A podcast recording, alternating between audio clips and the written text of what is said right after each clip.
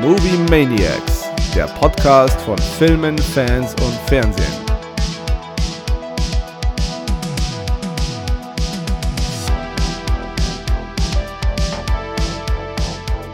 Uhu, Keru. Mahlzeit. Na? Alles klar? Ja, äh, müde, müde. Ich wollte gerade fragen, how, how is life? How is die, life? die Woche, das Wetter, das macht so, das macht so platt. See, Und das ist richtig. Dann. Ja, ich bin auch irgendwie, keine Ahnung. Also wir waren ja Montag bis Mittwoch in, in Mailand und äh, irgendwie, ich hatte die Woche auch Urlaub, aber trotzdem ist irgendwie einfach so. ach, du hattest eine- die ganze Woche Urlaub. Ja, Hättest was gesagt, hätten wir mal an einem Freitagnachmittag aufnehmen können. ich werde es tunlichst vermeiden, mehr Zeit mit dir zu verbringen als unbedingt nötig. Ja, du musst es ja so oder so. Hättest du Ja, was das ist- verlagert. Das ist leider richtig, ja. Ach, Mailand. Ah. War, war schon Ja. Bruce? Ja, ja, das war, also das war ja der eigentliche Grund. Also wir sind nach, also wir hatten unsere Ferienwohnung in Mailand. Wir waren also Montag runtergefahren, Dienstag waren wir dann in Monza eben auf dem Konzert von Bruce Springsteen. Und am Mittwoch sind wir wieder mit Umweg über den Gardasee zurückgefahren, genau. Erzählen Sie mir mehr. Wie, wie war Äh. Mailand? Wie war die Ferienwohnung? Wie war das Konzert?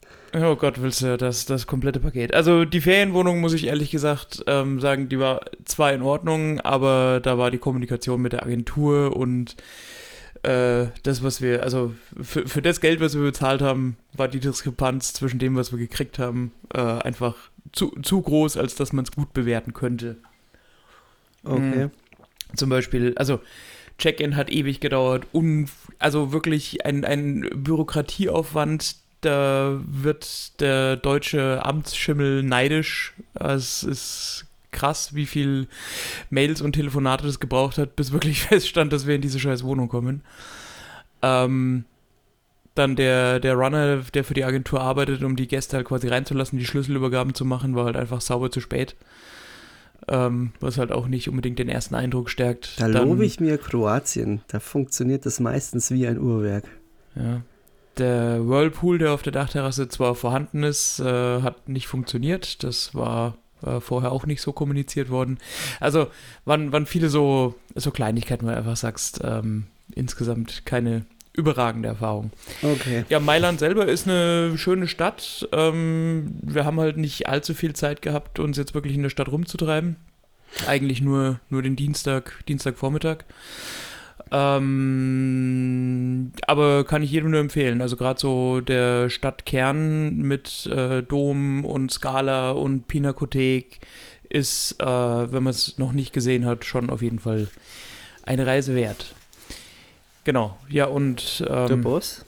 Bruce Springsteen ist Bruce Springsteen. Also jeder, der die Gelegenheit hat, egal was für eine Musik man hört, äh, zieht euch Bruce Springsteen und die Street Band bei einem Live-Konzert rein. Das ist, äh, das sind drei Stunden handgemachte, leidenschaftliche Musik ohne Pause, die genau das im Prinzip kanalisieren und in Flaschen füllen, was, äh, was, was Musik einfach ausmacht. Also es ist schon, schon ein Highlight, ja. Okay. Ja, das Genau. wird aber Also das hat vermutlich sich- eine der letzten sich- Touren sein in Europa.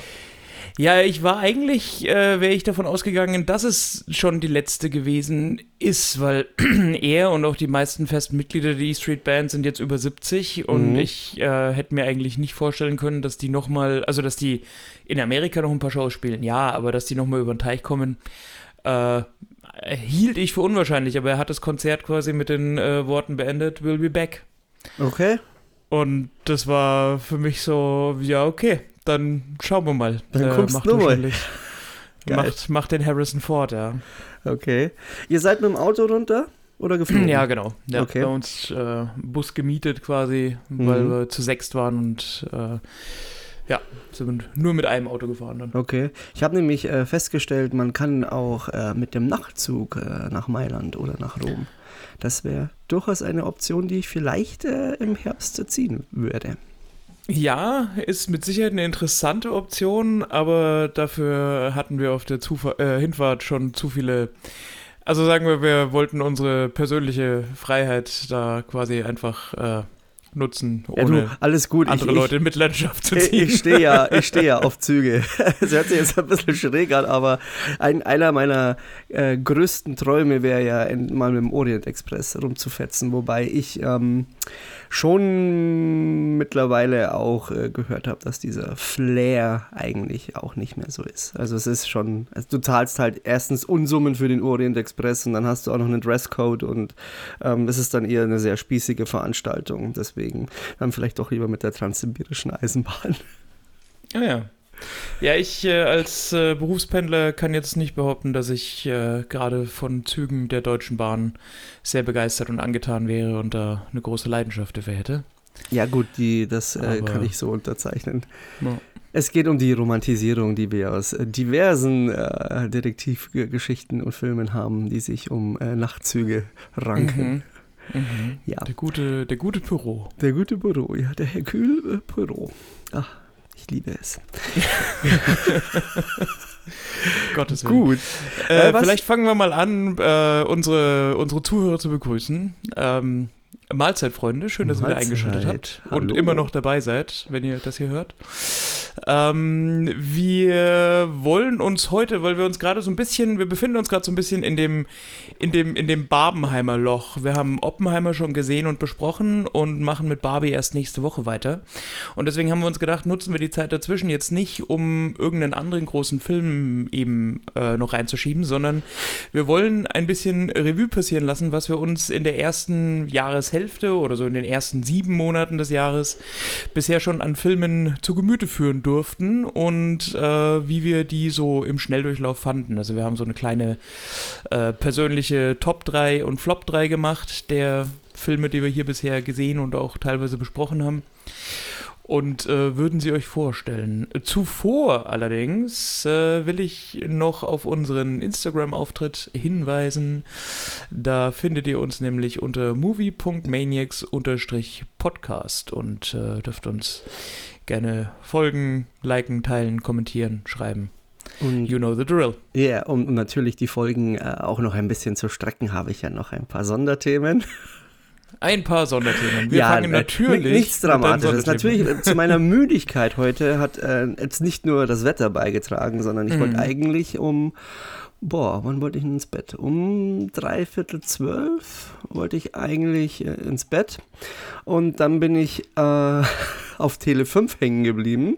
Gottes Willen. Ja, äh, das Shark Weekend dieses Wochenende. Also wenn ihr die Folge hört, ist Shark Weekend auch schon wieder rum. Also bei dir ist Shark Und Week, alles äh, klar. li- liefen gestern wirklich ein paar, äh, ich glaube, äh, Ro- Robocroc war das erste. Was Ach du Scheiße. Ach du Scheiße. Und dann kam äh, Aquarium of the Dead. Und Heißt es, du bereitest dich quasi, quasi gerade schon auf Mac 2 vor? Ist das, Äh, das was genau. du mir sagen willst Genau. damit? Hm. Ja, auf jeden Fall äh, habe ich dann äh, kurz hier mal ge getelefünft, war dann äh, äh, äußerst angetan, äh, ab dieser Darbietung, die sich mir da ergeben hat auf dem Bildschirm.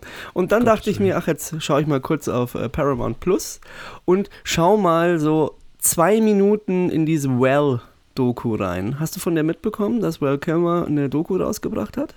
Nee, Ja, hab über sich selber. über sich selber. Gottes und habe dann ähm, diese Doku eingeschalten und nach zwei Minuten konnte ich nicht mehr wegschalten. Und das Ding ging über zwei Stunden. Und ja, ich muss sagen, hätte ich so nicht erwartet. Also ähm, ist eine Mischung aus Doku, Biopic und ähm, Well Kilmer hatte schon in sehr jungen Jahren eine Kamera. Und diese Kamera hat er eigentlich äh, überall dabei gehabt, auch bei vielen Filmdrehs, bei äh, Auditions, bei Bewerbungen und hat einfach einen wahnsinnig großen Fundus an Bildmaterial, auf das er für diese Doku zurückgreifen konnte und hat halt über diese Doku eigentlich sein eigenes Leben erzählt und ja, hat, hat mich sehr angetan. Also hat, weil man ja Val Kilmer auch unter anderem als eher schwierige Persönlichkeit kennt, der es in Hollywood auch nie ganz geschafft hat. Ähm, nach der Doku kriegst du auf jeden Fall einen ganz Hey, er anderen. war. Batman, ja? Hm? er war Batman. Er war Batman, ja, aber es hat ihm, ihm hat so dieser, diese, diese, dieses ja. dieser, dieser allerletzte Schritt, der hat ihm ja gefehlt und ähm, wird in der Doku sehr gut auch erklärt und äh, zeigt einen Val Kilmer als einen durchaus sehr, mh, ja, wie soll ich das jetzt nennen? Das ist ein sehr eigen, eigenwilliger Mensch. Also es ist äh, abgefahren. Also vor allem jetzt mit, äh, wie alt ist er denn? Ich glaube ich auch schon 60, oder? Mit Sicherheit. Also habe ich jetzt nicht, nicht auf, dem, auf dem Schirm, aber Ja. äh, Also mit, mit, mit seinen 60, mit seinem extravaganten Kleidungsstil und wie er durch die Gegend eiert, also eine Selbstironie an den Tag legt, das ist wirklich herrlich. Und ähm, ich kann die Doku wirklich jedem ans Herz legen. Also zum einen, weil es einfach ein Stück ähm, auch Zeitgeschichte, vor allem der 80er und 90er ist, was, was das Filmgeschäft angeht. Es zeigt einen Schauspieler von vielen Seiten, von denen man ihn vermutlich auch nicht so sieht. Ähm, ich finde diese ganzen Parts auch, ähm, also allein schon diese Idee, dass er mit jedem, jedem Regisseur, mit dem er zusammenarbeiten wollte, da, von, von denen er wusste, welche Art von Film er dreht, hat er einfach selber schon kleine Bewerbungsvideos gemacht, weil wenn zum Beispiel um den Kriegsfilm ging, dann hat er einfach Kriegsszene nachgedreht und hat das dann eingeschickt und hat da auch relativ viel äh, hinbekommen auf die Art und Weise. Und es gibt äh, Bildmaterial mit Marlon Brando, wie man Marlon Brando wahrscheinlich noch nie gesehen hat. Genau. Und natürlich ähm, die, die Krebserkrankung wird äh, thematisiert. Er kann ja nicht mehr sprechen und hat dann auch was von so einer Art, äh, ähm, ja, von, also er konnte ja seine Karriere auch nie so ganz vollenden. Ich glaube, dass er das mit dem Film macht und es gibt da auch so eine Szene und mir war das auch nicht so bewusst. Also er kann sprechen, wenn er auf dieses Loch da drückt, aber er muss sich eigentlich entscheiden, ob er atmet, spricht oder isst. Und das, diese Frage mit dem Essen, die ist in der Doku aber auch nicht ganz geklärt. Ich weiß nicht mal, ob er sogar äh, äh, Sondennahrung zu sich nehmen muss. Keine Ahnung. Aber auf jeden Fall sehr, sehr interessant. Ich kann es wirklich jedem ans, äh, an, ans Herz legen. Eine sehr interessante Doku. Also für mich haben sie sein Leben, also sein professionelles Leben oder seine schauspielerische Karriere eigentlich mit Maverick sehr würdevoll und gebührend zu Grabe getragen. Also da war er noch ein letztes Mal der Iceman und durfte dann in, in Frieden abtreten, sag ich mal. Ja. Also das hat mir eigentlich ganz gut gefallen. Das schon. Ähm, dieses Unfertige ähm, ergibt sich aber auch eher aus dem, was er erzählt. Also er, Mhm. er, er selber lässt ja auch natürlich alles Revue passieren und ähm, erzählt, wie es ihm jetzt geht und aber das muss man einfach anschauen. Also es ist nicht so, dass, dass diese Doku sehr äh, sentimental oder, oder in dem Sinne traurig wäre oder dass du da so viel Mitleid hast, sondern es ist einfach so eine, so eine Bestandsaufnahme. Aber er selber hat ja immer noch Spaß, so ist es nicht. Deswegen, ähm, wie gesagt, einfach anschauen. Ich fand die wirklich überraschend gut. Also wenn nicht sogar eine der besten Dokus über einen Menschen, die ich bisher so gesehen habe, so Biopic-mäßig. Schau mal einer an. Ja, ja, also ja, aber das liegt vor allem einfach daran, weil halt die Aufnahmen authentisch sind. Da ist halt nichts nachgestellt und das ist natürlich ein ganz großer Wert. Also wenn du 30 Jahre lang, 40 Jahre lang alles filmst und äh, dokumentierst, ist das halt einfach super. Das ist halt, äh, da hat er schon zu der Zeit einen richtig äh, guten Riecher gehabt.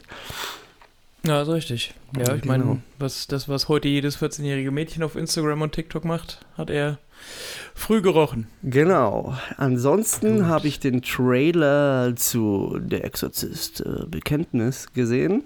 Oh Gott, ja, stimmt, der kommt ja auch noch. Der kommt auch noch. Ähm, Es hinterlässt mich zwiespältig. Also auf der einen Seite waren visuell ein paar richtig gute Szenen dabei. Ähm, ich finde auch die Prämisse ganz gut, beziehungsweise ich hätte jetzt auch, wie willst du diese, wie willst du diese Geschichte eigentlich erzählen, nochmal? Und ich fand den Ansatz eigentlich ganz gut, dass zwei Mädels irgendwie im Wald oder dass zwei Mädchen verschwinden, über ein paar Tage weg sind und dann tauchen Ja, sie wer wieder findet auf. den Ansatz nicht gut, dass zwei Mädchen im Wald verschwinden? ja. Nein, also es, es, es fängt zumindest mit einer, mit, einem, mit einem Grundprämisse an, die durchaus realistisch ist. Was sich halt dann daraus entspinnt, ist halt Genre-Standard, den du so in dem Trailer siehst. Es reicht auch nicht, wenn du Turbula Bells immer nur so versatzweise anspielst und irgendwann kommt das ganze Tubular Bells und dann holst du noch die Mama McNeil dazu. Ich werde mir auf jeden Fall anschauen. Die Erwartungshaltung ist natürlich nach wie vor gedämpft, aber sie ist jetzt nicht ganz so vernichtend weit unten wie vor dem Trailer. Aber, aber, aber Ich- schauen wir mal. Schauen wir Ich muss mal. einfach, ich weiß nicht, ob ich zwei Exorzistenfilme in einem Jahr brauche. Und The Nun 2 kommt ja auch noch. Und das ist einfach, ich. Äh, Ah gut, ich aber glaub, da will ich, ich jetzt schon Wetten drauf abschließen, dass wahrscheinlich der Exorzist von, von der Qualität her besser sein wird als The Nun. Ja, da kommt es, glaube ich, darauf an, ob sie eben, ob sie für The Nun diesmal einfach ein ordentliches Budget in die Hand genommen haben. Ja, und aber, ordentliche Schreiber. Ja. Ja, wobei mit Schreibern ist in Hollywood gerade eh nicht, nicht so gut. Ja, ähm, ja. Äh, genau, also äh, Updates zum äh, Autoren- und Schauspielerstreik in Hollywood, die sparen wir uns jetzt hier. Es gibt ein paar neue Entwicklungen, vor allem was die Studios angeht, die jetzt planen oder zunehmend planen, immer mehr Shows quasi, die schon abgedreht sind, auf Eis zu legen. Ähm, aber dazu, wenn ich es nicht vergesse, und deswegen, ich äh, schreibe es mir tatsächlich mal gleich wieder auf. Oh. Jetzt kriege ich wieder auf, einen aufs Dach. Äh, verlinke ich einen Artikel in den Show Notes vom äh, Hollywood Reporter von vor zwei Tagen, ähm, der das Ganze nochmal äh, etwas feiner aufgliedert. Da kann dann jeder, jeder selbst nachlesen, wie da die aktuellen Entwicklungen sind. Ja. Genau. Netflix äh, setzt jetzt auch gerade verstärkt auf äh, Mitarbeiter im KI-Bereich. was natürlich dann auch wieder so ein bisschen den, die, die, die Befürchtungen nährt, dass ähm, KI und vor allem, hast du das mitbekommen, dass äh, Schauspieler jetzt mittlerweile in so mit, mit so 3D-Scans und 3D-Aufnahmen eingescannt werden und dass du dann quasi ein Repertoire hast. Dass, ja, dass das ist ja genau das, das ist ja genau das Problem. Ähm, ja, also Netflix das, macht genau das, das vor allem. sie Sturm laufen, ja. Ja, mit ähm, eigentlich glaube ich bei jeder neuen Produktion. Ja, das ist ja, das ist, ist ja eigentlich ja geht ja eigentlich gar nicht. Ja. ja. Ansonsten Kevin Spacey ist freigesprochen worden zum zweiten Mal. Ja. Und aber das ist das, was ich damals, als wir das erste Mal über den Prozess gesprochen haben, schon gemeint habe. Äh, selbst wenn ein, ein juristischer Freispruch daraus dabei rauskommt, was ich mir ehrlich gesagt nicht, nicht so ganz äh, habe vorstellen können, ist äh, das Volkstribunal, das ihm da bevorsteht, äh, damit ja noch nicht, noch nicht beendet. Und ich kann mir auch nicht vorstellen, dass er da nochmal groß schauspielerisch in Erscheinung treten wird. Ich weiß es nicht. Also er hat es zumindest in einem der letzten Interviews, das ich gelesen habe, schon verkündet, dass er zurück auf die große Leinwand will.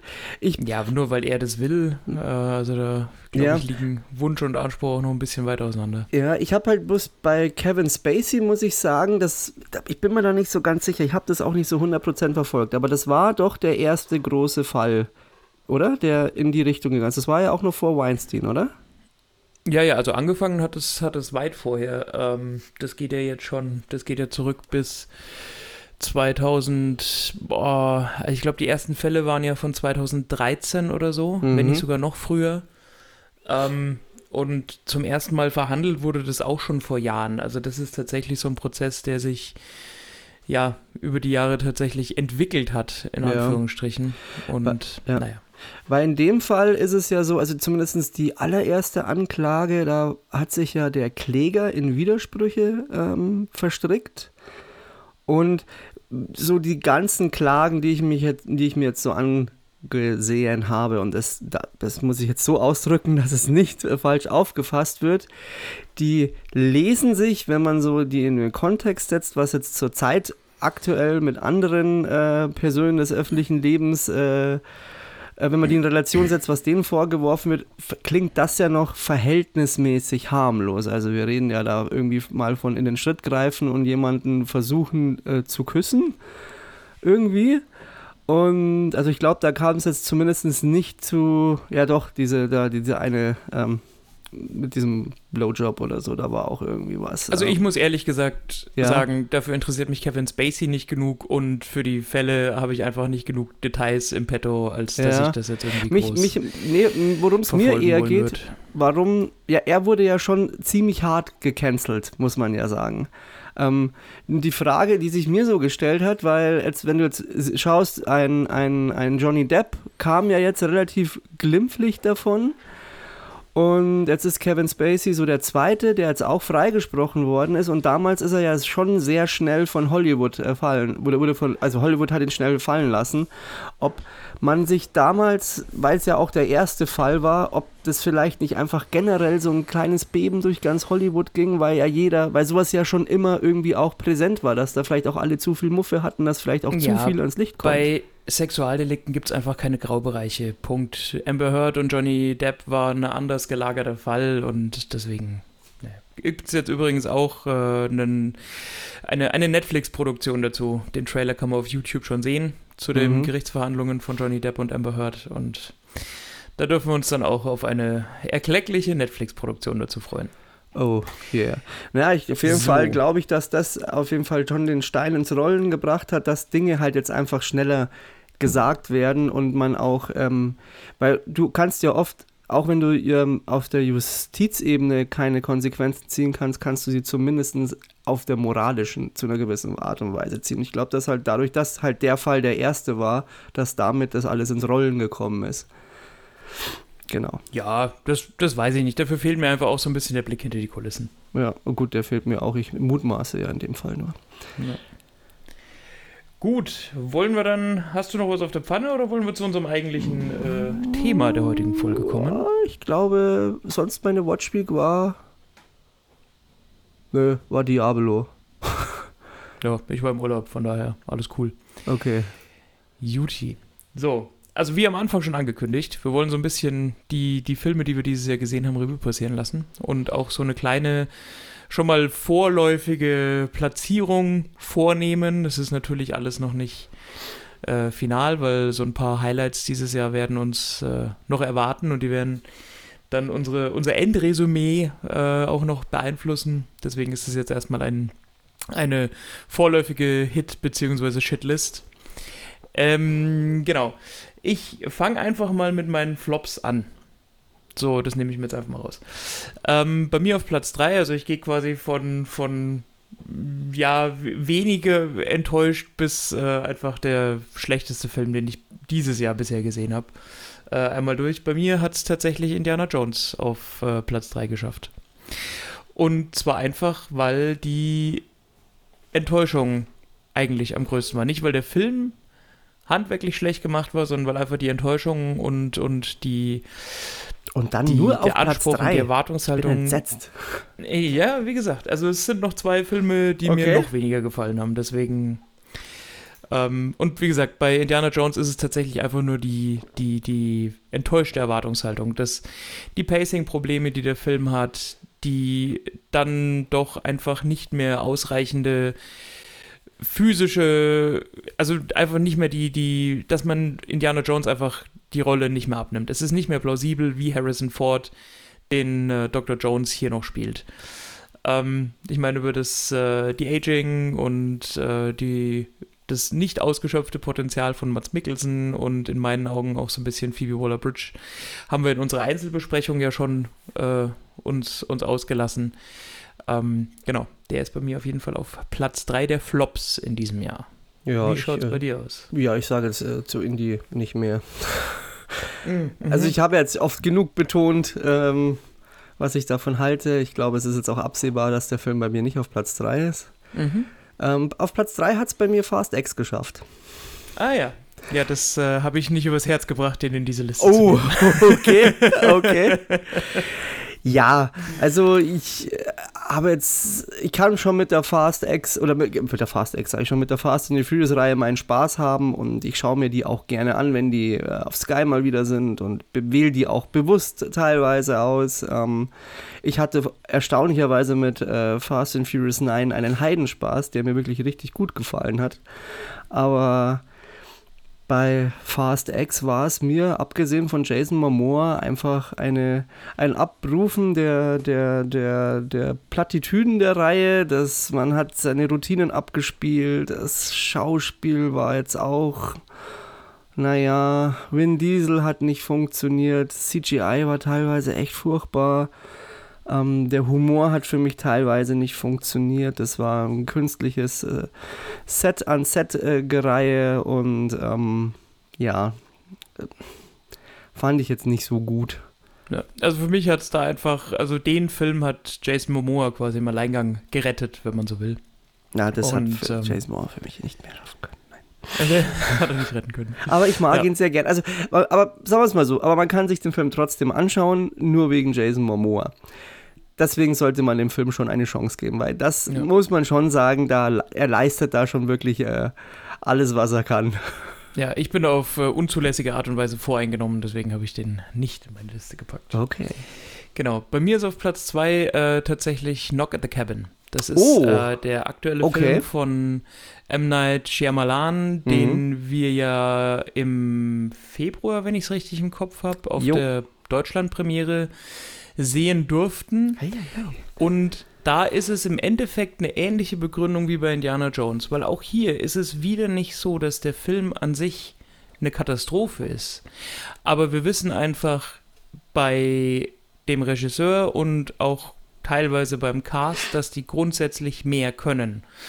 Und der Film vergeudet an der Stelle für mich einfach ein bisschen was von dem Potenzial, das er eigentlich hat und verkommt dann zum Schluss zu einer relativ uninspirierten Meta-Erzählung über übernatürliche, schicksalhafte Fügungen. Und das hat mich dann einfach nicht genug überzeugt. Okay, ja, also, Deswegen Platz 2 der Flops, Knock at the Cabin. ja gut, für mich war jetzt der so eher Mittelmaß, aber ich war durchaus unterhalten. Ich fand auch die Länge ganz angenehm.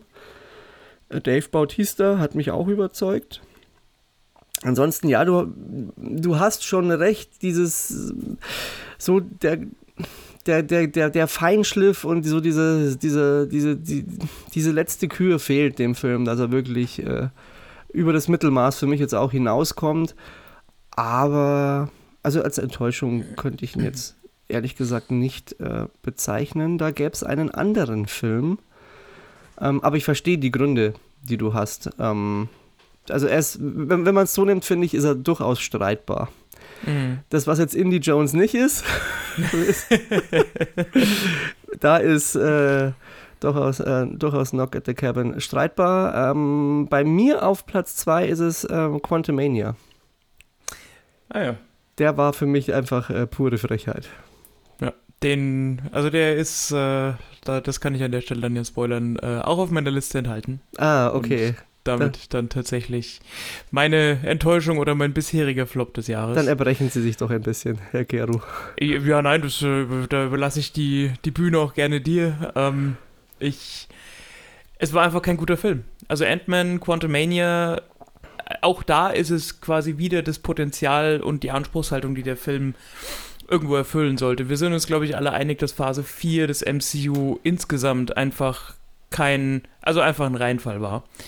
Und äh, Quantumania zusammen mit Kang, der ja quasi so den neuen Überantagonisten im MCU spielen soll oder etablieren soll, hatte eigentlich so die Aufgabe, jetzt Phase 5 und alles weitere irgendwo einzuläuten und das auf ein solides Fundament zu stellen. So, und das, was man da dann gemacht hat, mit einer relativ uninspirierten schauspielerischen Leistungen von Paul Rudd, den ich grundsätzlich sehr schätze und ich mag eigentlich auch Ant-Man, der ja so ein etwas ja, abstrakterer Superheld ist, der nicht die ganz klassischen Tugenden eines, eines, eines Superhelden irgendwo in sich vereint. Ja, so ein bisschen halt der, ja, also eigentlich so die klassische Tollpatsch wird so zum Held genese, aber er legt dieses Tollpatschige eigentlich nie ab. Genau, also eben nicht so wie jetzt Captain America zum Beispiel, sondern einfach auch so ein bisschen das Schlitzohr und der Taugenichts, der irgendwie sich doch immer aus den Situationen rauslaviert, in die er gerät. Ähm, das hat hier alles nicht gezündet. Ähm, Jonathan Majors als Kang war so noch der einzige Lichtblick, wobei wir da natürlich aufgrund der privaten Angelegenheiten, die sich Jonathan Majors so leistet oder geleistet hat, abwarten müssen, ob das nicht von vornherein damit zum Rohrkrepierer verdammt ist. Also Kang als äh, Antagonist selbst.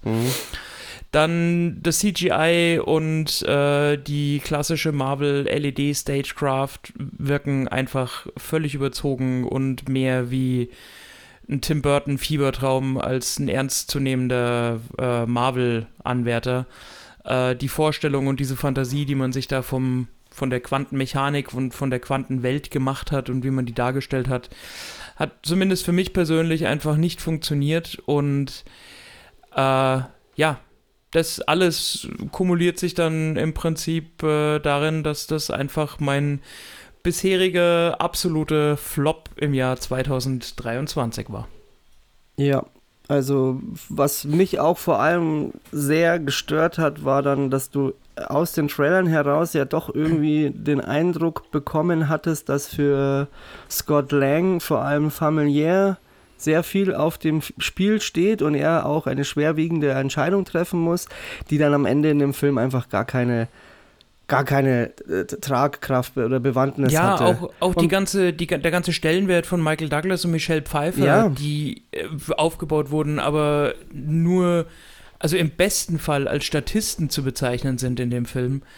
Ähm, ja, also war einfach insgesamt äh, enttäuschend. Emotional keine Fallhöhe geschaffen und dafür, was eigentlich alles auf dem Spiel hätte stehen können, einfach nicht gut umgesetzt. Aber wie du auch schon sagst, also das MCU hinkt jetzt einfach hinterher. Es, äh, die Formeln funktionieren nicht mehr und ich habe jetzt Secret Invasion immer noch nicht gesehen, aber das, was ich jetzt gelesen habe, ist ja, also vor allem zum Finale hin, ja muss ja absolut vernichtend.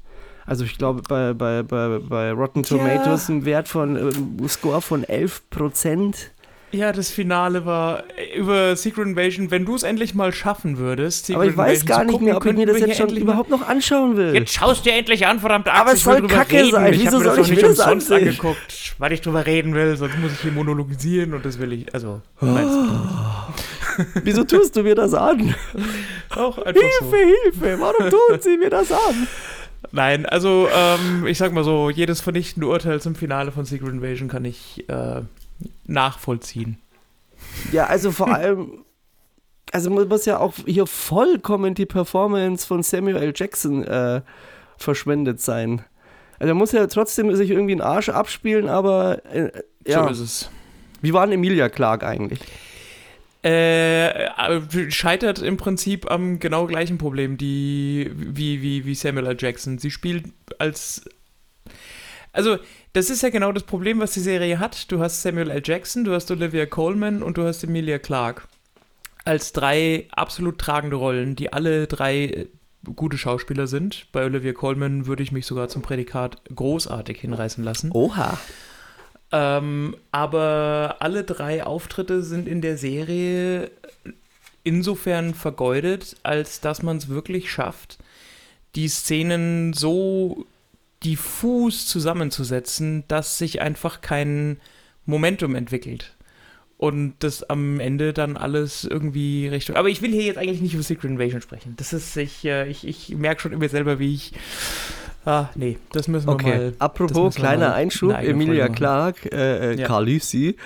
Mm, ähm, ein Fan hat eine KI gebeten, das äh, Game of Thrones zu Ende zu schreiben. Ähm, ja, ja, ja, ja. So, soll erstaunlicherweise gar nicht mal so gut funktioniert haben.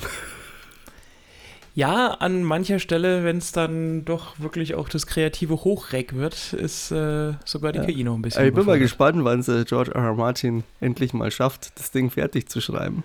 Ja. Schauen ja. wir mal. Oh, das war auch. Ja, na, von Game of Thrones fangen wir erst gar nicht an. Ja. Nee, das steht uns ja dieses Jahr dann eh noch bevor. Ähm, kommt, Gut, genau. Also, dieses meine, Jahr meine, es noch bevor? Ja, House of the Dragon. Kommt es dieses Jahr schon noch raus?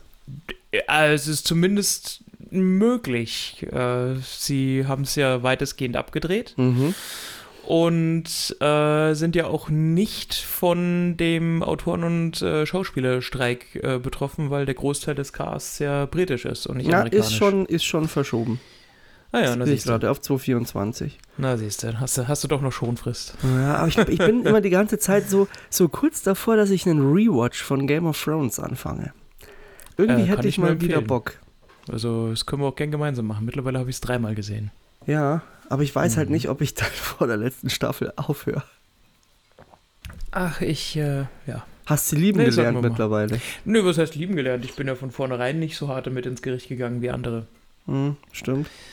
Ich schon. Das, äh, ich habe da ja nie, nie einen Hehl draus gemacht, dass das für mich jetzt nicht die. Also, natürlich merkt man äh, den dramatischen qualitativen Abfall gegenüber den ersten fünf Staffeln.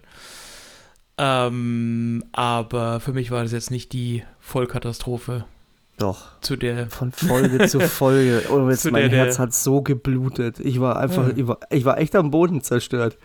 Also, es ist, es ist, es ist total strange, dass, so, dass eine Fernsehsendung sowas mit einem machen kann, aber Mhm. Game of Thrones hatte ja doch, muss ich sagen, über, einen, über, über Jahre hinweg einen sehr hohen Stellenwert. Und ich habe es ja, glaube ich, in einer der House of Dragon Folgen, House of the Dragon Folgen auch erzählt, dass du halt einfach als eine Zeit lang Game of Thrones ja wirklich auch jedes Gespräch so dominiert hat, weil man ja, Ja, das gefachsimpelt hat, in welche Richtung kann es gehen und hast du das und das Gespräch und das und ich finde, das war einfach mehr. Das hat einfach, war, war so viel mehr und dann am Schluss ist das einfach so abgestraft worden, da war ich einfach echt, da war ich beleidigt. Einfach. Mhm. So. Das heißt es. Und, aber Ja, jetzt mittlerweile bin ich nicht mehr ganz so beleidigt. Ja, müssen wir mal machen. Wir müssen hier irgendwann auch mal, wir müssen auf jeden Fall mal über Sons of Anarchy sprechen. Oh ja. Aber da muss ich es noch fertig schauen. Ja, mach das jetzt endlich mal. Ich, du, Ich ich, bin ich höre hier ständig, noch, ich muss das anschauen und das anschauen und das anschauen. Tyler Rake muss ich auch noch fertig schauen. Ja, damit habe ich noch nicht mal angefangen. Siehst du, da kannst du dich entspannen. Doch, ist Extraction 2 hast du doch gesehen. Ach so, äh, ja, äh, ich war jetzt, sorry, ich war gerade bei, ähm, na, äh, Jack Ryan. Ach bei so. Der, bei der Serie. Du, da ja. habe ich nur die erste Staffel angeschaut. Okay. Die erste Staffel angeschaut. Das ist okay, aber irgendwie, keine Ahnung, ist jetzt nicht mein Jack Ryan. Mein Jack Ryan ist Harrison Ford. Mhm. Gott, Oh Gott. gibt es einen größeren Fanboy? Ja.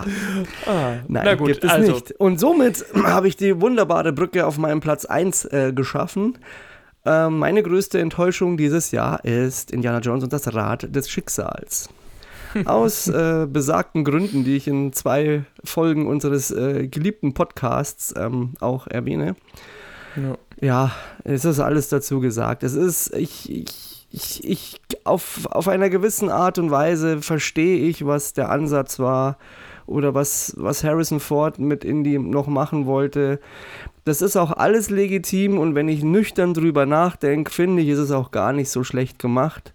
Aber das ist halt nicht das, was ich. Ähm, es ist nicht so, wie ich Indiana Jones sehen will. Und deswegen. Ähm, fair enough, dass sie es so gemacht haben, aber das ist nicht mein, nicht mein Film und ja. ja, Danke. ich kann es absolut nachvollziehen. danke James er- Mangold, danke Harrison Ford. Vielen Dank. Aber ich würde ihn trotzdem gerne mal treffen. Ja, das kann ich mir vorstellen. Das ist so geil. Kennst du, kennst du Radio Nukular? Äh, vom Namen her, ja. Ja, das sind auch so drei so Podcaster und einer von denen Ach, ist genau, der, der der, Podcaster. Rockstar, Ja, ja. so heißt Ja. der. Und ich weiß nicht, wie sie es geschafft haben, aber die sind irgendwie von, von Disney zur, zur Premiere eingeladen worden nach Berlin Mhm. und durften dann da irgendwie äh, ins Ritz und oben auf so einer Rooftop-Bar konnten sie dann quasi äh, Harrison Ford, äh, Kretschmann, ähm, Mats Mikkelsen und Phoebe Waller-Bridge treffen zum Interview. Und das muss aber anscheinend nicht alles so super gut koordiniert gewesen sein. Dann sind halt irgendwann die vier, vier, vier Schauspieler oben aufgetaucht, um, um ihn rum so eine Traube von, von, von, von, von YouTubern und Insta-Stars.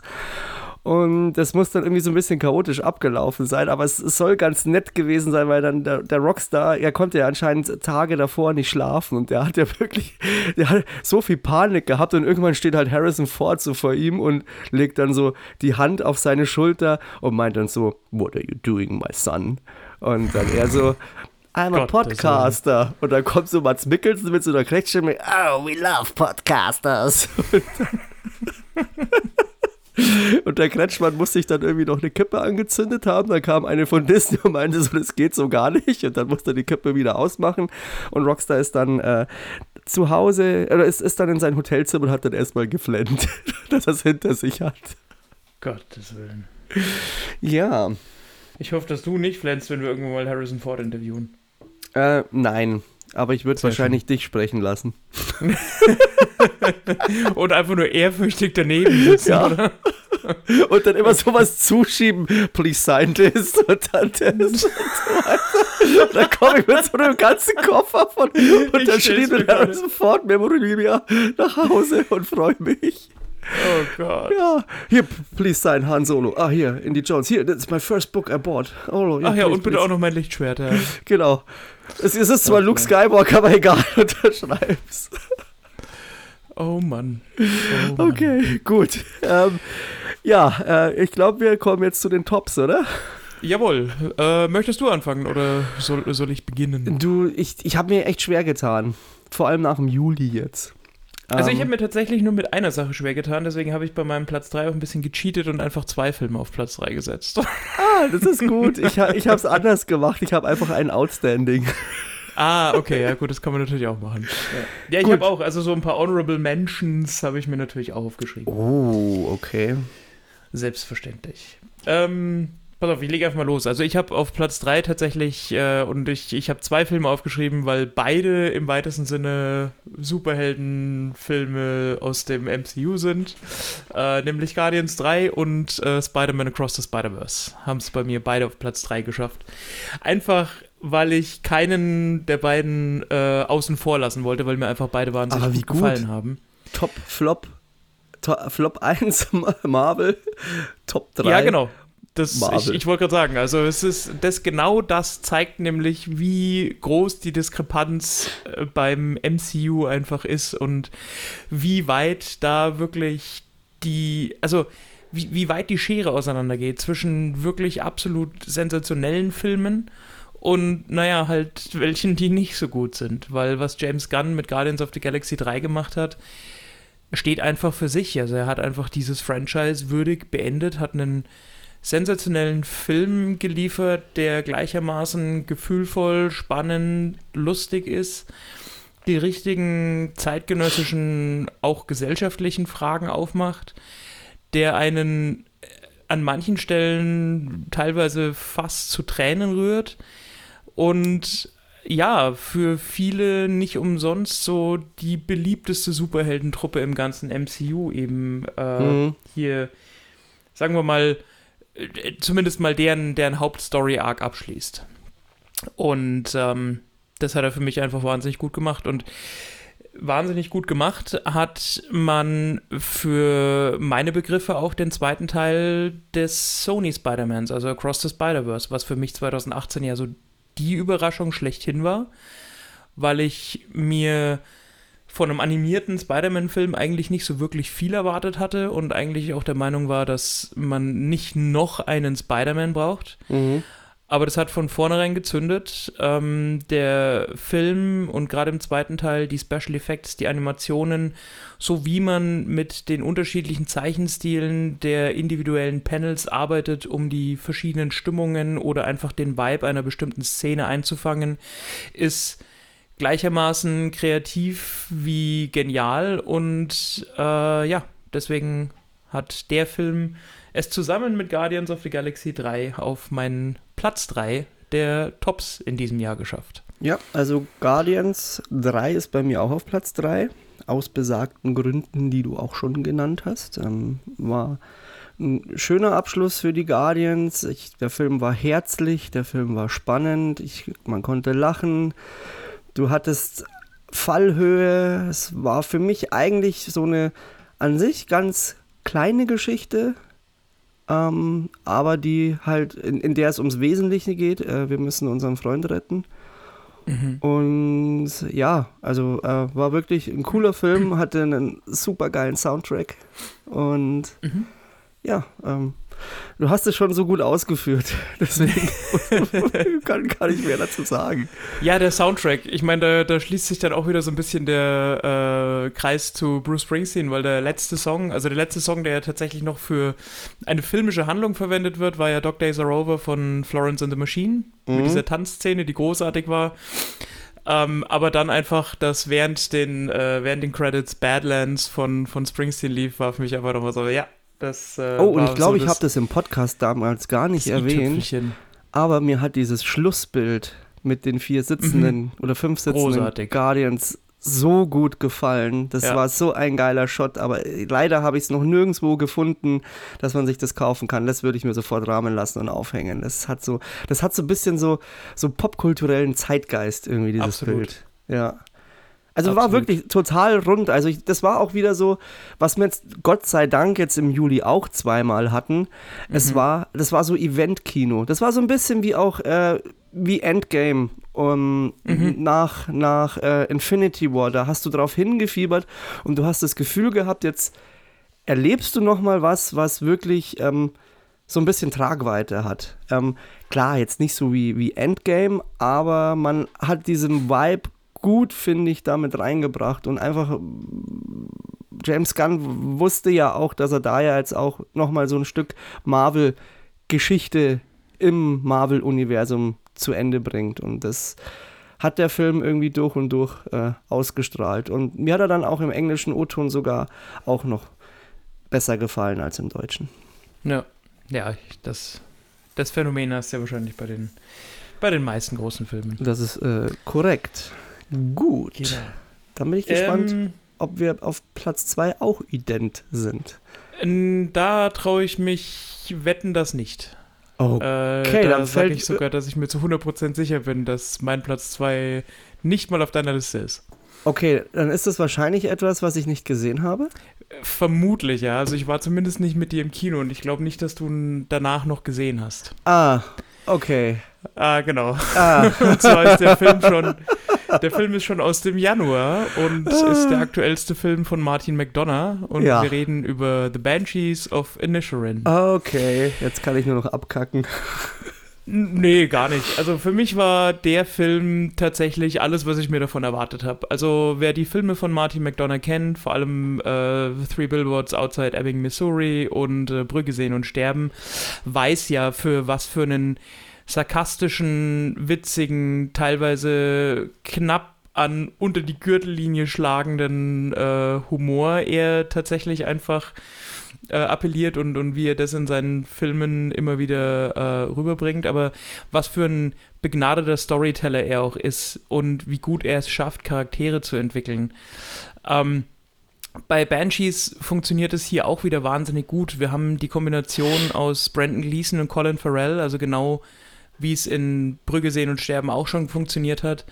Die zwei beste Freunde spielen, deren, die ihr ganzes Leben quasi schon miteinander verbracht haben, äh, aber deren Beziehung relativ plötzlich endet, was für beide ähm, ja so die, die, die Lebensführung nachhaltig und äh, tiefgreifend beeinträchtigt. Und der Film hat einfach alles. Der hat ein wahnsinnig gutes Storytelling, der hat eine angenehme Atmosphäre, der hat ein sehr schönes Pacing, der hat ähm, viel Witz, viel Charme, ist aber trotzdem sehr berührend und ja, ist für mich einfach einer der, der Top-Filme, die ich dieses Jahr gesehen habe. Genau. Okay. Mit dem Andal war ich, genau. Shoutout an Andal, mit dem war ich im Kino im Januar. Jetzt fällt es mir gerade wieder ein. Okay. Ja, ähm, ich habe auf Platz 2 einfach Mission Impossible 7 gesetzt. Mhm. Ähm, hat jetzt natürlich nicht diesen Tiefgang, aber ist ähm, ein Erlebnis im Kino und hat viele Schauwerte, ähm, viel handgemachte Action. Wir haben dazu eine Folge, die über zwei Stunden geht, in der, Stimmt, wir, ja. in der wir alles mit der lieben Mel, äh, Grüße gehen raus, äh, besprechen. Und nee, war, also musste ich auf die, auf die Liste einfach setzen, weil es einfach, ähm, das halt neben einem anderen Film einfach, dafür ist halt Kino einfach gemacht. Und da ist jetzt für mich auch nicht zwingend, es muss dann nicht sehr anspruchsvoll sein oder äh, sehr, sehr, sehr tiefgehende Themen ähm, behandeln, sondern es soll Spaß machen und ich möchte einfach in eine andere Welt entführt werden. Und deswegen, ähm, das hat Mission Impossible, Mission, oh, Mission Impossible 7 ganz gut gemacht. Gehe ich mit. Also bei mir ist es tatsächlich so, äh, Mission Impossible war für mich auch einfach ein, äh, also war definitiv ein Kino-Highlight, absolutes Erlebnis. Ähm, der Film war nicht zu lang, der war einfach genau richtig für, für ein solches Action-Spektakel und ist, Ja. was modernes, aber gleichzeitig klassisches Action-Kino angeht, äh, tatsächlich mittlerweile einfach so der Goldstandard. Also das kann man mit Fug und Recht zu behaupten. Bei mir hat es einfach nur ähm, die Tatsache, dass, naja, wir gesagt haben, wir machen drei Filme, Mhm. äh, der jetzt tatsächlich nicht auf die Liste geschafft, sondern äh, bleibt bei mir nur Honorable Mention. Aber das bedeutet nicht, dass der Film mir nicht von Anfang bis Ende sehr, sehr, sehr gut gefallen hat. Ja. Und Genau. Bei Platz 1 dürften wir uns einig sein, oder? Vermutlich ist äh, stark davon auszugehen. Das geht, geht ja gar nicht nach der letzten Wertung. So ist es. Äh, Platz 1 geht an den Vater der Atombombe, an die. Verfilmung zu Oppenheimer, genau. Ah, Ich bin, weißt du, was mich echt erstaunt hat? Ich, sau viele Leute sich den angesehen haben, von denen ich nicht gedacht habe, dass sie die Prämisse irgendwie interessiert. Aber finde ich gut. Also Nolan schafft es, die Leute ins Kino zu locken. Ah, ich glaube, die, also, also Robert Oppenheimer ist tatsächlich so ein Wissenschaftler, der so ein bisschen unter dem Radar segelt. Also für alle ist ja so Albert Einstein der Inbegriff von Intelligenz und wissenschaftlicher Prowess und, und ähm, aber Oppenheimer und vor allem die, die Erfindung der Atombombe war halt einfach das größte zeitgeschichtliche Event im 20. Jahrhundert. Ähm, hast du jetzt nicht gesagt. und also zumindest die größte Zäsur, was auch so das, Ja. das, ähm, das, das weitere Zusammenfunktionieren der Gesellschaft auf unserem Planeten eben einfach angeht. Ähm, deswegen, also der Film kann niemanden nicht interessieren, in meinen Augen. Das ist einfach, dafür ist das Thema auch einfach zu groß. Ja. Man kann vielleicht den, den artistischen Anspruch, den Nolan sich selber gegeben hat oder mit dem Nolan an den Film rangegangen hat, äh, rangegangen, rangegangen hat, Rangegeben Äh, hat. Ja, du rangegangen ist, ähm, kann man möglicherweise kritisieren oder ja, halt persönlich nicht so gut finden, aber ich glaube, dass einen das Thema fast interessieren muss. Okay. Genau. Äh, ja, aber der ist bei mir auch auf Platz 1. Mir Ja. hat der Film, und wir haben es ja wirklich äh, lang und breit erklärt, von Anfang bis Ende gut gefallen, hat für mich eigentlich kaum Schwächen, ähm, abgesehen. Also ich meine, die Länge muss man natürlich nennen, also drei Stunden netto Spielzeit sind einfach drei Stunden netto Spielzeit. Und der Cast frisst sich halt irgendwo dann teilweise fast selber auf, weil einfach zu viele, zu große Namen Ja. äh, hier untergebracht werden müssen. Aber das tut der Qualität des Films einfach keinen Abbruch. Ähm, ich habe da noch einen Sieger der Herzen. Jawohl, ich habe, ja bitte. Dungeons los. and Dragons. Ja, das äh, war klar. Der ist, äh, der ist einfach, der, der schwebt über allem dieses Jahr. Also bei mir ist es ähm, der Sieger der Herzen dann tatsächlich eher Mission Impossible in dem Fall, weil ich ihn ja nicht auf die, auf die Liste gesetzt Mhm. habe. Ähm, Dungeons and Dragons fand ich auch klasse. Mir, ich, ich habe halt zu wenig Berührungspunkte einfach mit ähm, oder nicht mehr mit, mit, mit Pen and Paper Games und so. Aber Mhm. für das, was ich davon selber einfach auch noch weiß, ist der einfach sehr gut umgesetzt. Der hat Herz, Witz, Charme, ist gleichzeitig nerdy genug, um wirklich den, den, den Hardcore-Fans irgendwo zu gefallen. Ähm, ist aber auch actionreich, sage ich jetzt mal, genug oder, oder, oder massentauglich, Mainstream-tauglich genug, um eben auch die breite Masse im Kino anzusprechen. Ähm, und ja, äh, da hat John Francis Daly einfach viel, viel richtig gemacht in der Inszenierung, möchte Ja, ich behaupten. und so wie es aussieht, ist eine Fortsetzung noch nicht vom Tisch. Also gerade wird über eine Fortsetzung diskutiert, was mich sehr freuen würde. Aber hoffentlich wird- trotzdem mit einem guten Budget, weil dann, ich glaube, wenn sie den jetzt einfach nur niedrig äh, dotiert rausballern, könnte das äh, schlecht werden. Das würde dem Ja, Film nee, schaden. nee, der Film, der Film muss gut, gut aussehen, gut wirken. Das äh, muss schon alles zusammenpassen, ja. Ja, da wäre ich sonst zutiefst enttäuscht. Genau. So Ansonsten, was habe ich denn für Also wir haben noch ein paar. Hm? Also ich habe noch drei Filme, also äh, Erwähnungen ähm, in, in, im Sinne von, die habe ich noch nicht gesehen, weil ich es entweder zeitlich noch nicht geschafft habe oder weil sie noch nicht verfügbar waren, äh, beziehungsweise noch nicht verfügbar sind. Äh, Im Streaming ist, ähm, aber was es wahrscheinlich im, im, in der Gesamtschau mit Sicherheit ändern wird, ist zum Beispiel Babylon, der Film von Damien Chazelle. Finde ich gut, hatte ich erst gestern. Ist auf Paramount Plus draußen, haben wir ähm, gestern nochmal angefangen. Es äh, Ah, okay. ist super geil. Ja. Also den muss ich mir auf jeden Fall noch anschauen. Ähm, ich weiß nicht, ob er einen meiner bisherigen Top 3 von der, von der Liste verdrängt hätte, aber ähm, ja, ich glaube. das nicht, aber er, ist, er, er macht Spaß. Ja, das glaube ich. Wenn Giselle so einen Film macht, muss, er- muss er das ja fast. Ja. Ähm, Das gleiche gilt für Tar. mhm. Habe ich auch noch nicht gesehen, wurde in, also im vergangenen Preisverleihungszyklus und, und gerade die äh, schauspielerische Leistung von äh, Kate Blanchett äh, ja in allerhöchsten Tönen gelobt und äh, ausgezeichnet und prämiert. Ähm, ist auf jeden Fall auch ein Film, also ein fiktives Biopic über eine, über die größte Dirigentin und äh, damit auch erste weibliche Chefdirigentin der äh, Berliner äh, Philharmoniker. Und ich glaube, dass der schon auch sehr, also ich glaube, dass das wirklich ein, ein, sehr, sehr atemberaubender Film äh, sein dürfte von Todd Field. Ja. Und natürlich, was ich noch nicht gesehen habe, aber was äh, seine Schatten vorauswirft und was am Ende des Jahres, also irgendwann habe ich ihn dann auch auf jeden Fall mal gesehen, ähm, mit Sicherheit eine Rolle spielen wird in, in, jedem, in jedem Ranking und in äh, jeder besten Liste. Wobei jetzt The muss Whale. ich, während ich rede, genau, zählt The Whale überhaupt zu 2023? Ah, ich bin mir gar nicht so sicher. Aber Da er bin ist ich mir bei nämlich uns gerade auch nicht mehr 2023 rausgekommen. Ah, okay, gut, dann zählt er. Also bei uns Dann- ist er dann rausgekommen. The Whale mit äh, Brandon Fraser, der Film von Darren Aronofsky, der mit Sicherheit ein an Dramatik nicht zu überbietendes äh, ja, Atmosphäre-Kino sein dürfte. Ja. Ähm, genau, also auf den bin ich auch noch gespannt. Ansonsten, Gut. ähm, was ich leider noch nicht gesehen habe, also ich möchte auf jeden Fall noch Renfield sehen, wenn er dann Mhm. draußen ist. Ähm, Ist aber eher ein Kandidat für die Flop-Liste, oder? ja, es soll, es soll gar nicht so kacke sein. Ähm, dann, was ich mir auf jeden Fall anschauen will, ist They Cloned Tyrone Mhm. mit Jamie Foxx. Das soll eine der wenigen Netflix-Produktionen sein, die wirklich gut sind. Ja. Dann auf Prime will ich mir noch den neuen Guy Ritchie anschauen. Ähm, Operation. Fortune? Ach so, ja, ja, ja, natürlich. Operation Genau. Fortune hast du gesehen, ne? Äh, ja, den hat, der hat mir aber nicht gefallen. Den Ja. fand ich jetzt nicht so geil.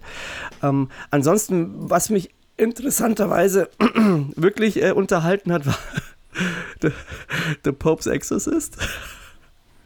Ja. Den kann ich irgendwie doch empfehlen. Also wer Bock hat auf eine kurzweilige Zeit, sollte sich den anschauen, genauso wie Plane. Äh, hast du Creed 3 gesehen? Nee.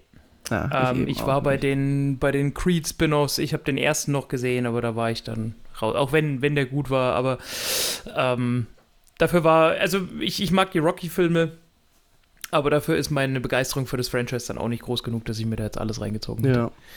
Ansonsten, auf was freuen wir uns denn noch? Also jetzt auf jeden Fall auf nächste Woche auf Barbie, wobei mir mittlerweile der Hype ein bisschen auf den Sack geht. Muss ich sagen. Ja, ich, ich glaube, der Hype ist ja vor allem auch, der hat sich ja vor allem auch aus dem äh, irgendwo geschürt, dass man halt diesen, diesen Barbenheimer Catch aufgemacht hätte. Also hat, also ich glaube, wenn der, wenn die Filme in einem größeren zeitlichen Abstand äh, rausgekommen wären und man eben nicht diese zeitliche, diesen zeitlichen Zusammenhang, aber diese inhaltliche Diskrepanz so gut instrumentalisieren hätte können, Ja. dann wäre der, wär der Hype auch ein anderer gewesen. Ja. Wie, aber wie ich das letzte Mal auch schon gemeint habe, weil dieses, also ich glaube, ich, ich persönlich könnte diesen, also diesen Barbenheimer-Event nicht machen. Weil du Nee, müsstest. könnte ich auch nicht. Ne, also für mich würde einfach Oppenheimer dazu sehr untergehen, beziehungsweise das, was du danach anschaust, ist wahrscheinlich gar nicht mehr, bist gar nicht mehr aufnahmefähig.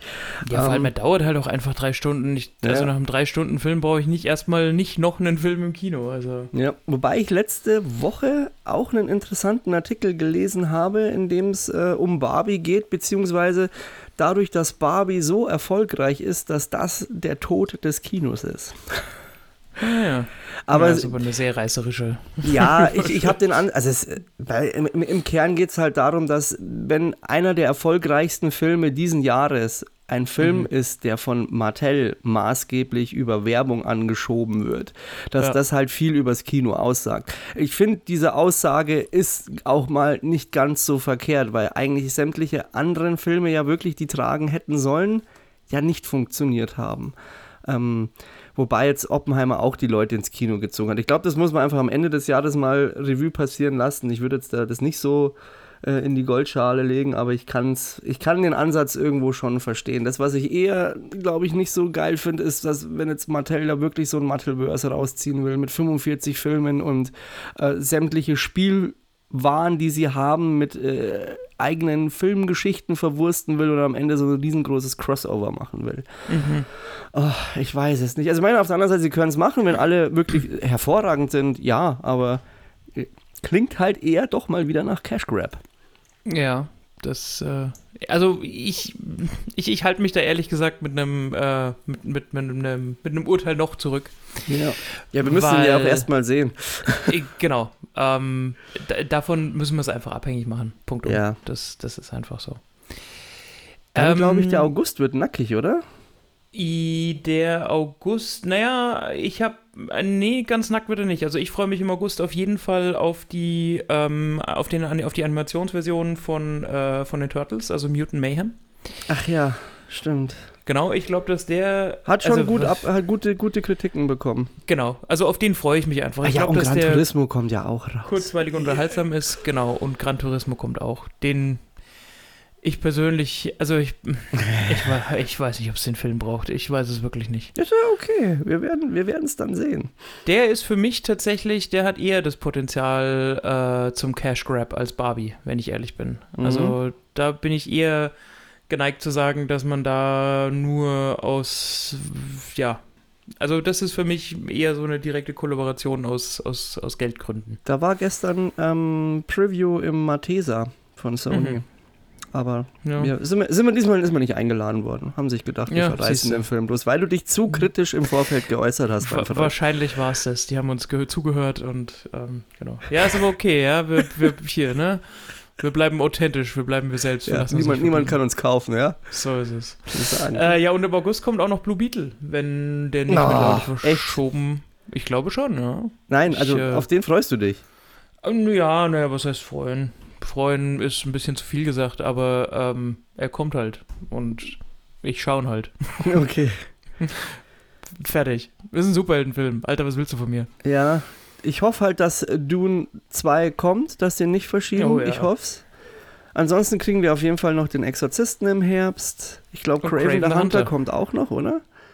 Äh, Wie gesagt, ist alles, was, was jetzt noch in der Pipeline ist, ist wirklich ähm, der Tatsache unterworfen, dass noch niemand genau weiß, wie sich der Streik in Hollywood weiterhin auswirkt. Ja. Ähm, nach wie vor ist es so, dass die Schauspieler keinerlei Promotion, nichts machen dürfen und dass die meisten Studios und Filmemacher natürlich sagen, wenn ich meinen Film nicht vermarkten darf und natürlich auch die Schauspieler sagen, wenn ich selber keinen Media Buzz um, um, um das kreieren darf, was ich quasi, ähm, was ich gerade aktuell an, an Filmen im Kino oder im Mhm. Fernsehen habe, dann will man es auch nicht veröffentlichen. Kann ich nachvollziehen. Ich ähm, weiß ehrlich gesagt noch nicht, was da, ob und inwiefern die, die Kinofilme bei uns dieses Jahr betroffen sind. Okay. Ja, bei The Creator wäre ja auch noch dann dieses Ja, Jahr. Aber ja, richtig. stimmt. Und weißt du was? Und Napoleon natürlich. Und Napoleon. Aber wie gesagt, bei all diesen Filmen, alles, was wir gerade genannt haben, also von Turtles über Gran Turismo, über Blue Beetle, über Craven the Hunter, Exorcist, Creator, etc. pp. Ähm, alles noch, okay, Gran Turismo ist schon raus, aber alle anderen äh, müssen wir einfach abwarten, wie What? sich der Weißt du, was ich gerade lese? Streik entwickelt. Nein, weiß ich nicht. Da ist ja schon wieder ein neuer Ghostbusters angekündigt für den 29. März 2024. Ghostbusters Mhm. Hell Kitchen. Weißt du, was ich mir Ernsthaft? nicht anschauen werde? Ghostbusters Hell's Kitchen. Mhm. Okay. Und weißt du, was total in der Versenkung verschwunden ist? Die drei Musketiere. Da- Da habe ich ja nichts mehr gehört. Gar nichts Den- mehr. Äh, Der, also ich, ich hatte den schon auf dem Schirm, aber irgendwie habe ich es dann, der, der, der war ja im März, glaube ich. War ja, und dann müsste im Herbst ja auch der zweite Teil rauskommen. Und der kam halt zu einer Zeit, als wirklich so die erste, das, das erste Mal das Wetter einfach so richtig geil war. Und ich habe da schon die Werbungen und so überall dafür gesehen, aber ich habe gesagt so, nee, den Film will ich mir jetzt einfach nicht im Kino anschauen. ja. Und weißt du, Ja. worauf ich auch gar keinen Bock habe? Auf Saw 10. Die machen noch einen Saw-Teil. Mit Tobin Bell wieder als Jigsaw. Kommt am Äh. Lass doch 29. einfach mal. September. Lass doch mal gut sein. Und am 30. Hat, November bei uns ins Kino. hat Evil Dead denn nicht gereicht? Kann man, kapiert Hey, komm, man denn der nicht, war gut. irgendwann... Ja, der war überragend. Hey, hey, es ist ein Horrorfilm, ja? Du musst, Gero, da- ja, hier, da musst du mit anderem Standard rangehen, ja? Der, du warst Naja, gut aber- unterhalten, du hast geschmunzelt und ich habe gesehen, du hast auch gezuckt. Ja, aber nur weil ich sage, ich bin gut unterhalten und ich muss bei dem Film mal schmunzeln, ist es ja, also, deswegen ist es ja noch kein guter Film. Doch, der war schon gut. Ja, der, okay, in, sein, in, in dem Bereich, in dem er ist, war er gut. Okay. Ja, ich weiß, man kann dich mit Horrorfilmen nicht hinter dem Ofen hervorlocken. Ganz, ist, ganz selten. es ist okay. Ich, es sei dir gestattet. Ich meine, man muss Aber ja ich gehe natürlich, wenn es dein Herzenswunsch ist, gehe ich mit dir auch ins Ich habe doch gerade gesagt, Saw 10 interessiert mich überhaupt gar Also nicht. interessiert dich nicht? Nein, Ja, das Gott ist scheiße. Ich fand Spiral schon beschissen. Ich habe ehrlich gesagt, ich habe von Saw nur den ersten und den zweiten gesehen. Den dritten habe ich nach 10 Minuten ausgeschalten, weil es einfach nur noch Kacke war. Und immer wieder habe ich mal schon so, lief mal War einer dritte- kurz Dank. War der dritte reingeschaut. der mit, mit, mit Chester? Ah, War das ja, der es dritte? kann sein, es kann sein. Ich Weil find, den habe ich noch gesehen. Ja, der erste, der hat schon seinen Stellenwert, der hat auch mal einen frischen Wind ins Horrorkino gebracht, aber dann ist es halt auch, ja, wiederholt sich halt und ist einfach kacke. Ja. Und irgendwann Ja, setzt, man, setzt man nur noch die Karte auf äh, pure Gewalt, möglichst abartig und, und gut ist. Und das ist ja auch nicht so meins. Also man muss schon hier auch eine, eine ordentliche Geschichte erzählen. Ja. Ja, ja. Ja, muss Ja. man das. Gut. Genau, ansonsten, ich meine, wir haben natürlich noch ein paar Filme dieses Jahr gesehen und besprochen, die wir hier jetzt nicht genannt haben, aber es ging uns ja um eine, um eine Liste äh, derer, die uns besonders positiv beziehungsweise negativ aufgefallen Irgendwann sind. machen wir mal eine Folge, in der wir über, den Film, über die Filme sprechen, die wir noch nicht besprochen haben. Äh, ja, ja, ja, stimmt. Aber würde so würde Sinn machen. nicht, Man ne? sieht ja doch, äh, man sieht ja auch Filme vielleicht, die eben nicht aus 23 sind, aber die man halt Ja. generell mal zum ersten Mal gesehen hat. Da gibt es schon auch ein paar Sachen. Ja, oder einfach, dass man nochmal so ein, so, ein, so ein Rewatch macht. Wir können, also ich, was wir auf unserem, ich meine, was jeder äh, ernstzunehmende Podcast- und Filmkanal, sag ich mal, äh, natürlich auch mal machen muss, ist äh, eine Folge zu Herr der Ringe und so, ne? Oh, ja. Muss man eigentlich auch mal ein, ein, ein Rewatch machen. Aber da muss man eine Hobbit große Runde machen. Ich hatte äh, dieses Jahr schon einen Rewatch. Und Star Ja. Wars. und Harry Potter. Mhm. Jurassic Park an sich haben wir auch noch nicht besprochen, nur den, den unsäglichen Jurassic World. Ja, stimmt. Ja, da gibt es so also wir haben, viel. wir haben schon auch noch ein bisschen äh, Legacy-Content, den wir behandeln müssen. Legacy-Content. Ja. Ja, genau. Große Filmreihen, ja. Wie, So ist das. wie die reitenden Leichen. Ja, ja. Wusstest genau du, dass das. es das gibt? Äh, heißt es nicht, aber das heißt doch anders, oder? Ja, Heißt die es Nacht der reitenden Leichen, die, Nacht Rückkehr der reitenden Leichen. Ja, ja, genau, genau. Ja, Da dachte ich ja lange Zeit, als Kind hat, hat man mir ja immer davon erzählt und ich dachte, die verarschen mich. Sowas gibt's doch nicht. Niemand nennt seinen Film Die Nacht der reitenden Leichen. Hey, wir haben die Filme in den 70ern auch ein Zombie hängt am Glockenseil genannt. Also, Ja. was, was, was willst du? Was willst du erwarten? Ja, das stimmt. Gut. Ich denke, Ich- für heute. Haben wir es damit? Ja. Duty. Ja. Äh, ja, dann ähm, wünsche ich euch allen Eine flotte Woche. So ist das. Wir hören uns dann nächsten Sonntag wieder mit unserer Besprechung äh, zu Barbie und äh, ihr werdet uns dann in einer ich weiß gar nicht, wie ich aus dem Film rausgehe, aber vermutlich relativ positiv gestimmt. Du wirst dich Das, aber nicht ähm, pink anziehen, oder? Äh, nein, habe ich nicht vor. Ich auch nicht. Gut. Auch keine blonde Perücke und ich werde auch keine Rollerskates mit ins Kino nehmen.